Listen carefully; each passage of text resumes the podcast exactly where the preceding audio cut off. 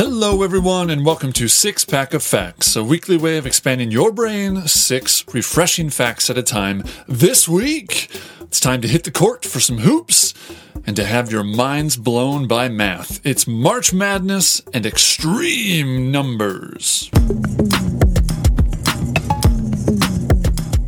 Today, March Madness is a very, very big deal involving lots of money and lots of colleges. But back in 1939, when the first NCAA basketball tournament was held, it didn't quite have that same massive footprint. The first tournament consisted of just eight teams, each holding their conference's crown. After just seven games, two teams faced off for the championship title at Patton Gymnasium in Evanston, Illinois. The Ohio State Buckeyes, representing the Big Ten, and the Oregon Webfoots, representing the Pacific Coast Conference. When the buzzer sounded, the Webfoots bested the Buckeyes with a blisteringly high final score of 46 to 33. It remains the only national basketball championship to the school's name.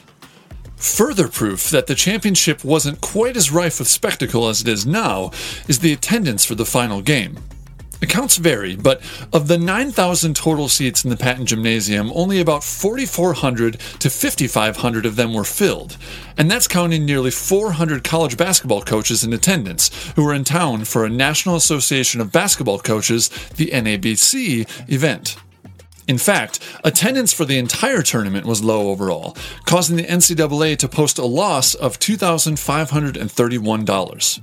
The NABC, the organization that actually ran the tournament in 1939, didn't have the reserve funds to recoup that amount, but managed to arrange the transfer of organizational duties to the NCAA in exchange for underwriting the loss. If the agreement hadn't been reached, the NABC wasn't planning to run another tournament in 1940. The NCAA is no stranger to controversy, and that includes the NCAA tournament. In 1950, the Beavers of New York's City College took home the NIT championship and, a week later, also captured the NCAA championship.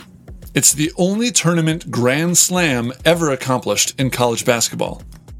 For weeks afterward, New York City was abuzz with excitement over the wins. Parades, celebrations, coaches appearing on The Ed Sullivan Show. It was all a very big deal. There was just one little problem. On February 18, 1951, the City College team was met by detectives after riding a train home to Penn Station. That night, three City College players were arrested for point shaving, the act of making sure the final outcome of a game is within the gambling point spread. Later on, four more City College players were arrested on the same charges. In total, 32 players from seven schools were exposed in a point shaving scheme. City College didn't lose its two championships, but it was banned from playing in Madison Square Garden, basketball mecca at the time, and the school eventually fell to Division III, never recapturing its success or fame on the court again.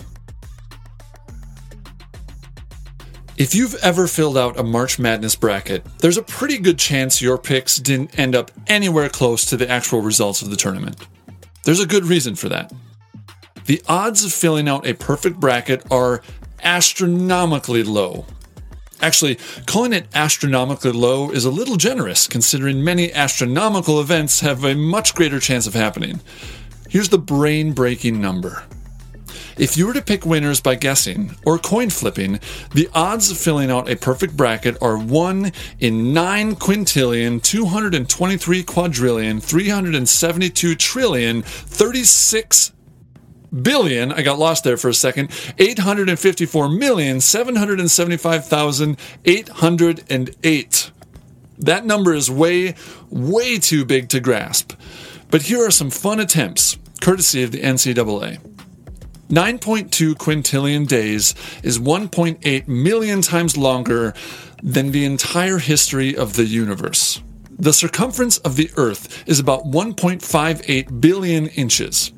To reach a 9.2 quintillion inch journey, you'd have to walk around the planet 5.8 billion times.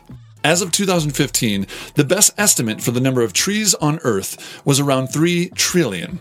If there was a single acorn hidden in a single tree and you were asked to pick that tree on your first guess, your odds would be about 3 million times better than filling out a perfect bracket.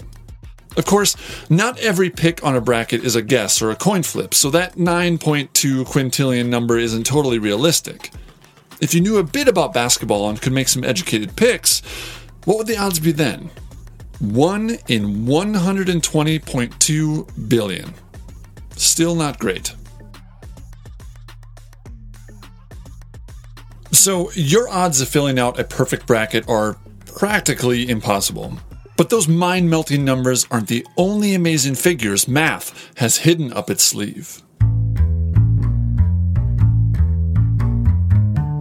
First, let's keep riding that big number train from the bracket fact and take a brief look at another incredible number a googolplex. Admittedly, a podcast isn't the best medium in which to discuss these types of numbers, but I'll do my best. To get to a googolplex, we first have to get to a googol, and that's with an OL, not an LE. A googol is 1 to the 100th power, or 1 with 100 zeros behind it. That's big, but a googolplex is bigger. A googolplex is 10 to the googol power. This is massive.